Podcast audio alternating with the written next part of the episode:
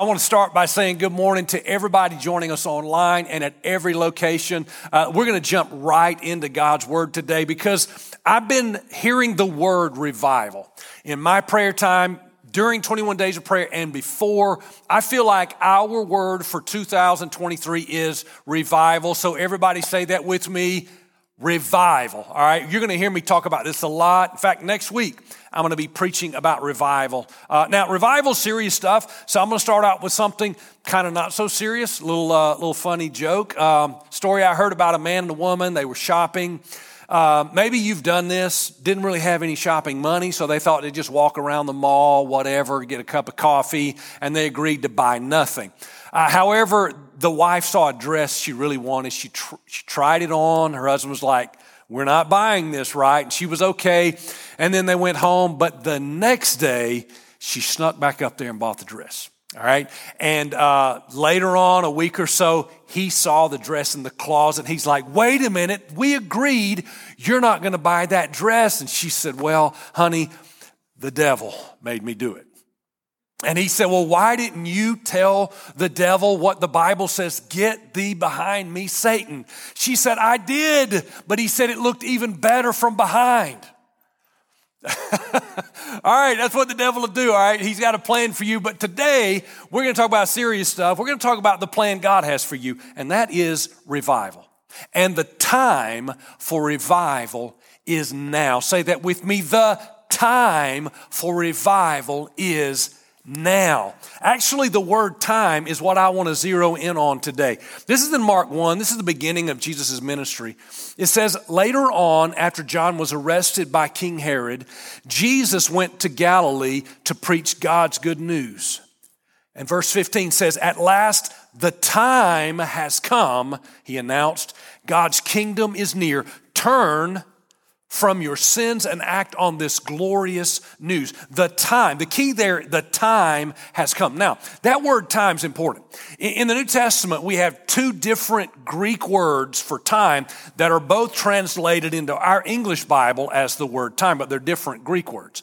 Now, uh, the, the, the most common one is a word chronos. Everybody say chronos. Now you know a little Greek, all right? Chronos is where we get our word chronology or chronological. It's like the passage of time uh, on your watch. But, but that's not this word here. Move. There we go. The time here is a different Greek word. It's, it's a more exciting word. It's kairos. It's a very rare word in the New Testament, but it means it's defined as an opportunity or a due season or the appointed time in the purpose of God. That this word kairos means that God's timeline is fulfilled. And, and here in Mark chapter 1, this is the culmination of 800 prophetic words given over centuries about the coming of Messiah. Prophecies, honestly, that people had hoped for and prayed for, and some of them had given up on. Like, is Jesus, is the Son of God really going to come? And as they waited and waited, suddenly it all changed.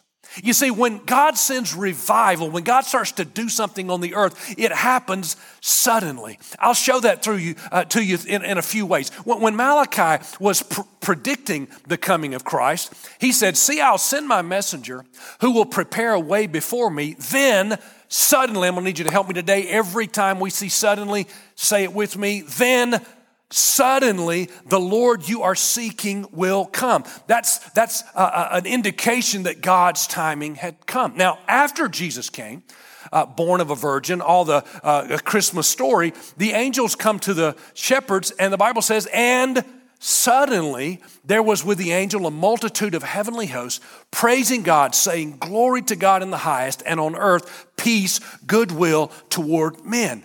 Fast forward into the book of Acts. You have 120 people waiting in the upper room. That Jesus has promised the Holy Spirit is going to come. They're waiting. Day one passes, day two, three. They're in the place a week. Nothing happens. Seven, eight, nine. And on the 10th day, watch this, Acts chapter 2, when the day of Pentecost came, they were all together in one place, and suddenly a sound like the blowing of a violent wind came from heaven, and it filled the whole house where they were sitting. suddenly, moments began to happen. And when Saul, You remember the guy who just was an enemy of God, becomes Paul. He has this amazing moment with God. Acts chapter 9 records the moment when it all changed for him. It says, as he neared Damascus on his journey, suddenly a light from heaven flashed around him and he fell to the ground. Now you can fast forward and you can see these suddenly moments keep happening in the New Testament. Again, when, when Paul, many years later, he's preaching the gospel with Silas, they're thrown into prison. Acts chapter 16 says at midnight, Paul and Silas are praying and singing hymns to God. The other prisoners are listening to them, and suddenly, there's such a violent earthquake that the foundations of the prison were shaken, and at once, at once, all at one sudden moment, all the prison doors. How many prison doors? All the prison doors fell open and everybody's chains came loose. This is an example of revival. This is what I believe God is releasing over our church, eh, your family, the people you love, your school, where you go to school, where you work, the circle of influence around you is like this, where you might be the only person believing God, the only person standing up for God, as Paul and Silas were in that prison. And what happened? Everybody got set free. The jailer got set. All the prisoners' doors, it says all the doors came open. All the prisoners got out. All of them met Jesus. The jailer was about to take his own life, but Paul and Silas preached the gospel to him. He met the Lord. They went to his house. His wife and children met the Lord. Somebody say, suddenly. That's what revival feels like. That's what revival sounds like. When I'm praying and God says, Jerry, this is a year of revival. I'm remembering this story and I'm saying, okay, God, let's see it happen this year. Now, I want to tell you a few suddenly facts. If you're taking notes, everybody, every location, pull out your notes, join along with us. If you're online, you can click on the link. All those notes are available online. Suddenly facts. All right, here we go. Suddenlies happen at a specific moment in your destiny. Now, I'm I'm going to belabor this point because I think the stories bear this out that God has placed moments in your journey suddenly, like everything's boring, nothing is happening, and boom. Because when we see these stories, there's always the mention of a specific moment of time. Galatians 4 says, When the fullness of time had come, God sent his son. When John the Baptist was born to uh, a barren woman, Luke 1 and 57 says, Now Elizabeth's full time had come. When Jesus was born of a virgin, the Bible says in Luke 2, the days were accomplished that she should be delivered. When the world's greatest revival happened, it happened on the day of Pentecost, about the third hour, right? And that great earthquake in Acts 16, where the prison doors fell open, happened at midnight. I don't think it's a coincidence that all these miracles, we're given the times and the days that happen. It's as if God is saying there are, there are suddenly moments planned in your future. You're just doing life. It's boring. You're trying to be faithful. Maybe you're praying, you're giving, you're serving, you're believing, and nothing happens. Nothing, nothing, nothing. And then an explosion of God happens suddenly in your life. Listen, I want you to believe, believe in your heart that God God has a suddenly moment in His day planner circled with your name on it. That things are not always going to be the same. That what you've prayed for and never gotten an answer to won't always be that way. There's a kairos moment. Time, time, time is ticking away, and then kairos time happens. Your due season comes. Somebody say, Amen. I want you to believe for your moment. Suddenlies happen. Here's the second thing. Suddenlies happen in a specific moment. Here's the second thing about suddenlies. Suddenly moments disrupt the established power base. Now, the thing you're praying about, there's a known power base that keeps it from happening. Okay, could be a sickness, a financial need, a relationship issue. There's a power base that stops it from happening. When, when Elizabeth, who would give birth to John the Baptist, was barren, her barrenness was the power base that controlled her destiny. But when her suddenly happened, the barrenness was disruptive. When, when, when the angel told Mary, You're going to have a son, you're going to give birth to the Son of God, it was a biological impossibility. She had never been with a man. The known power base was biology. But when her suddenly moment came, biology was disrupted. On the day of Pentecost, the power base was religion. It was separating God from man, but the Holy Spirit fell and religion was disrupted with relationship.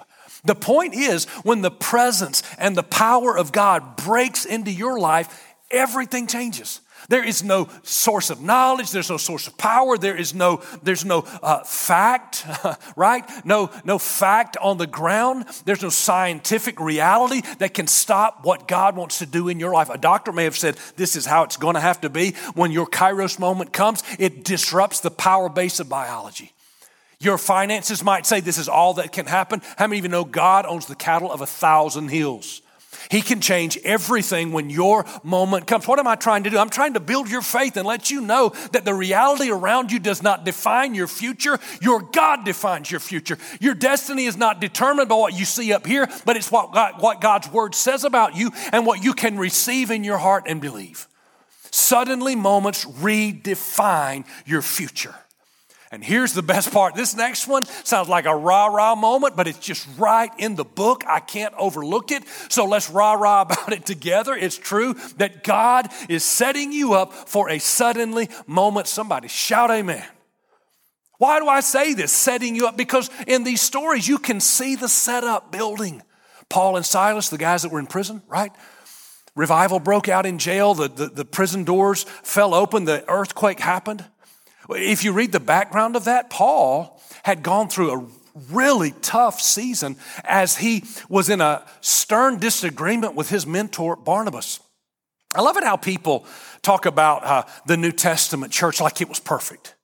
Everything was great. And we ought to just have one church like they had in the New Testament. All the denominational walls should be broken down. Everybody should love everybody like they. Let me tell you, they fought in the New Testament like we do today. I mean, because there's people there.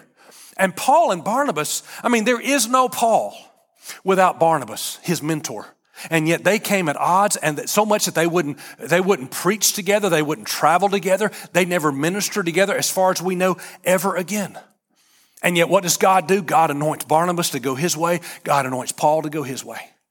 And so Paul gets up from that, that, that disillusionment and that disappointment and God stirs his heart to go to a dangerous place in Asia and, and Paul, because he knows he's heard from God, he takes a giant leap of faith. And the next thing that happened was nuts.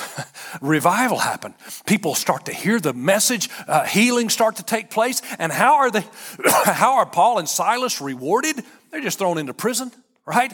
And they're not just in prison, they are beaten. They're not just in prison, they're in the inner prison of a first century jail. I don't even want to think about what that was like cold and dark, and no electricity, and no running water, and no indoor plumbing. And their, their, their backs are beaten open from the beating that they have taken. There's no infirmary, no first aid. They're clinging to a wall by chains.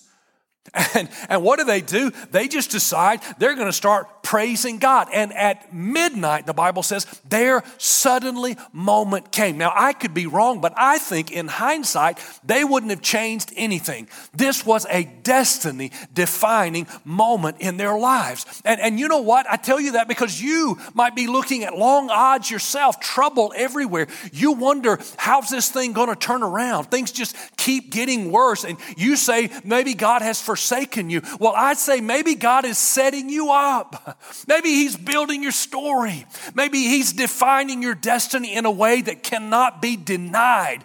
Because if it was easy, if just little by little by little you worked hard, got rewarded, did better and did better and better, you might think it was all about you. But if you go through hell, if you go through a mess, if it's impossible, and then it happens, not only will you know, but the world will know God made it happen. I say God is setting you up for a miracle moment in your life. Don't lose heart. Things are going to change in your life. Your suddenly moment is coming. Oh, why don't you clap your hands and give him praise if you believe that? Your moment is coming. Well, if your moment's coming, if you believe it, if you believe revival is going to be yours, and I do, I believe that in all my heart that you are going to be a a flashpoint, a center point for revival. When, when God gives me this word for our church revival, I, I don't mean like we're going to put a tent outside and we're going to have just as I am on loop. And, yeah, I don't mean that. I'm talking about miraculous supernatural things happening inside of you. And as it happens inside of you, it, it begins to break out in the circle of influence that you have around you. That revival is not going to be random faces you've never seen before. It's going to be your own children, your grandchildren. It's going to be the people that you go to school with, you love, your parents, some of you. It's going to be people, friends of yours, people you work with. You say, well, you don't know the people I work. No, that's the very people God wants to bring to the cross and it begins in your life, something happens, you have to believe that there's a suddenly moment happening in your life, and it's not just for you, it's for the people around you. Now, if you can believe that, if you can believe that, that there's a suddenly moment on God's day planner for you, I want to show you what I call suddenly accelerators. What can I do? What can you do? If it's going to happen, I want to accelerate it, right? If God's got something for me, let's have it happen right now. Here are some suddenly accelerators. And I'm just going to, again, it's right in the story. I'm not releasing any deep theology you can't see for yourself. I'm just organizing some thoughts around these stories. There are things that these people did that accelerated the moment in their life. Let me start with Paul and Silas. The accelerator was praise. Suddenly accelerators. Paul and Silas went to prison because they praised. Praise got them into prison, and praise got them out of prison. They just refused to stop praising. Do you know praise will get you out when your lawyer can't get you out? Praise will get you out of things that your, your money can't get you out of, that a pay raise or a loan couldn't get you out of. Things you couldn't solve with, your parents helping you or your pastor helping you, praise will get you there. What your doctor can't do for you, praise can do for you. Oh, I know it. I know it's true. It's true in my life. This one's personal to me because I remember when the doctor told us that my wife was going to die of an incurable liver disease. We didn't have a different diagnosis. They didn't have a medication that would change anything. All we had was faith. All we had was praise and the prayer of other believers, and we just praised. And I remember Leslie telling her story of washing dishes and just standing over dishes and wanting to pray, wanting to pray for her miracle, but the words wouldn't come out. And so all she could do was sing songs of praise. And as she praised, God moved. As she praised, God healed, and God miraculously healed her. You can be, you can praise your way out of what you can't do anything else for. Somebody say, amen. Praise is a dynamic, suddenly accelerator in your life. If you believe God's going to do something, if you believe there's a kairos miracle moment in your future, praise your way into it. Man, come into the house of God and enter into his courts with thanksgiving. Lift him up and pray. I've heard people tell me, Pastor, I come into this place and I sing songs in faith that I do not believe in my head. God's always been faithful. And I'm thinking to myself, if he's faithful, why hasn't he answered this prayer? Why hasn't he taken care of this? God, I can always trust you. And I'm thinking to myself, God, I have trusted you, but you haven't done this and you haven't done that. Let me tell you, there are people around you in this building. Every time we gather, they are singing songs to God, they are lifting up in praise, and it is not a celebration of what's going on in their life. And it's not necessarily a, a feeling of joy that they have inside of them. It is a choice because praise is a choice. When you decide, I'm going to believe, I'm going to trust, I'm going to worship, no matter how I see it or what's happening in my life, your praise will accelerate the move of God in your life. I dare you to do it. Man, trade in whatever music, whatever you're listening to in your car, just trade it for worship music. Just trade it and begin to worship, begin to praise. I took a day off this week and I played golf all by myself. I started out listening to a political podcast. Man, it was not good. I, my attitude went right with the attitude of politics. And within one hole of, of golf, I switched that thing over to worship music. And man, for the next two or three hours, just me and God, man, it was, it was dynamic how my spirit shifted. I challenge you to do the same thing, not one day, but for the rest of your life, begin to be a worshiper. Begin to praise your way into the move of God for your life. If you got it, say amen. All right, Paul and Silas's sudden accelerator was praise. Watch this. Elizabeth and Zachariah, this was a pretty cool one. You see, Elizabeth was supposed to give birth to the greatest preacher that there ever was. Jesus would say of John the Baptist, there's never been a greater preacher born of woman. He was an amazing person. He was the prophetic forerunner of Jesus Christ. He was an important person. The problem was Zechariah could not get with the program. He was a negative. Everybody say negative. He was a negative person. He always saw the worst. He couldn't see the best. And so, you know what accelerated their moment? He finally shut up. Shutting up sometimes is the most uh, dynamic accelerator of miracles in your life. You know, because he expected the worst all the time and God helped him shut up supernaturally. He was unable to speak for nine months. And finally, when God opened up his lips, the first words out of his mouth was the word of the Lord. He finally got with the program. What am I telling you? Sometimes the most powerful thing you can do to bring a kairos moment in your life is to cut out all the negative talk. Because God can do anything in an atmosphere of faith, but He refuses to do one thing amid negativity.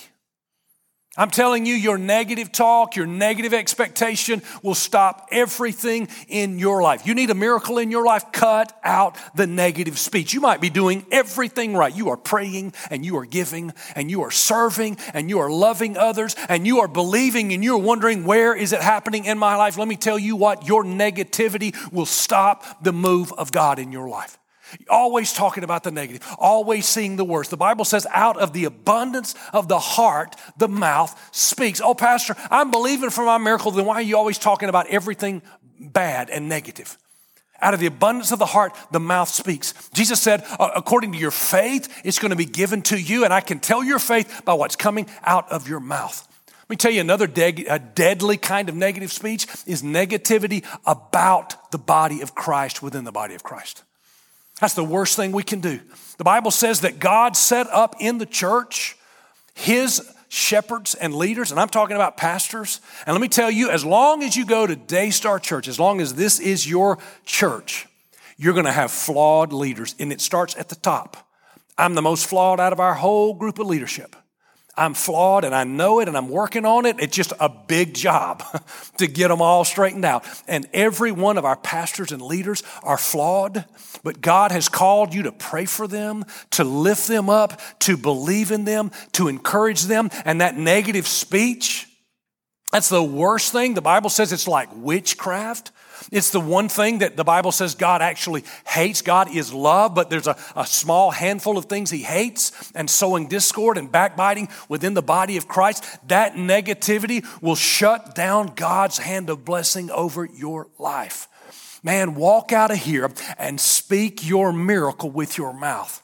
How you doing? I am blessed. I'm believing for a miracle. I ask you to keep, I'm not saying to deny uh, what you're going through. Ask people to believe with you, but talk about where God's taking you. Speak positively. You're wondering, why is your husband not more of a man of God? Why do you keep speaking negativity over him? Prophesy over him that he's God's anointed. Prophesy over your wife that she's a Proverbs 31 woman, because according to your faith, it will be done to you. And an amazing, suddenly accelerator is cutting out all the negative speech. If you got it, say, I got it. All right, here's the last one Mary, the Virgin Mary. What accelerated God's move in her life? Unrelenting faith. God said all these, this angel said all these amazing, impossible things to her. You're going to give birth. You've never been with a man, but you're going to have a virgin birth. And, and you're not just going to give birth to any, any child. It's going to be the Son of God. He's the Christ, the prophesy, all these amazing things. And what does she say? Yes, Lord, I believe. When there is no reason to believe, when there's nothing in your head that says it could work out, when no one else believed, Mary simply believed. When her parents didn't believe, when her husband to be, Joseph, when he didn't believe, she just kept believing because hear this faith is a choice. Faith is not a feeling, it is not an emotion, it's not joy. It's not based, based on anything rational or anything you can understand. Faith is a choice. It's like when I was driving down the road and I got word that my, my wife was losing our, our daughter. Uh, like she had lost so many others in multiple miscarriages. The exact same thing was happening. The doctor expected it. She expected it. And I heard God say to me, Jerry, faith is a choice. And right then and there, I chose to believe. I looked up to heaven. I remember where I was sitting at a red light, hands on the steering wheel. I said, Then God, I choose to believe for a miracle. I drove home as fast as I could. I took my wife by the hands. We laid across the bed. I told her, We can choose to believe for our miracle. We chose to believe. We prayed together. We expected something different than what we had had all those times before. And let me tell you right now, 19 years later, that little dying embryo inside my wife is on scholarship at, at college today because God honors faith and you can choose to believe. I want to challenge you right now. I know it's hard. You might have thought, I've heard that miracle story. I've heard other miracle stories. Where's my story? Let me tell you, it happens suddenly, in a moment. And if you can choose to believe, your due season will come. I'm going to tell you one more. I, I think it's a faith accelerator. And, and I'll say this in closing. What turned Saul, hater of God, enemy of God, into Paul, the man of God? It was when he traded religion for relationship. See, see, Paul, Saul, as he was known, he knew everything about the scriptures. He was a scholar in it, and yet he didn't know God. He had status, and he had money, and he had a family, and he had a home, and he traded it all for a relationship with God. It was a costly trade. Cost him all that. But I was thinking about it this week, 2,000 years later. All, whoever got his money, his house that he had, whoever stepped in, in, into the Sanhedrin where he had a seat, whoever got all that stuff that he lost, all that stuff is long since dead and gone. But Paul's influence has done nothing but grow. His impact on the world, there are thousands of preachers like me preaching about him today. And in the 2,000 years since he died, he's been in the presence of God for every minute. Let me tell you, trading religion for relationship is the best deal you'll ever make. And if you do nothing else from your moment, your experience with this church, I hope you'll go home today knowing that you know the Master because nothing is as powerful as a real and personal encounter with Jesus Christ. There's nothing that will change your life more. I'm not talking about going to church or giving money or signing a registry or becoming a member. I'm talking about not being religious or becoming a better person or trying to be an upstand. I'm not talking about that.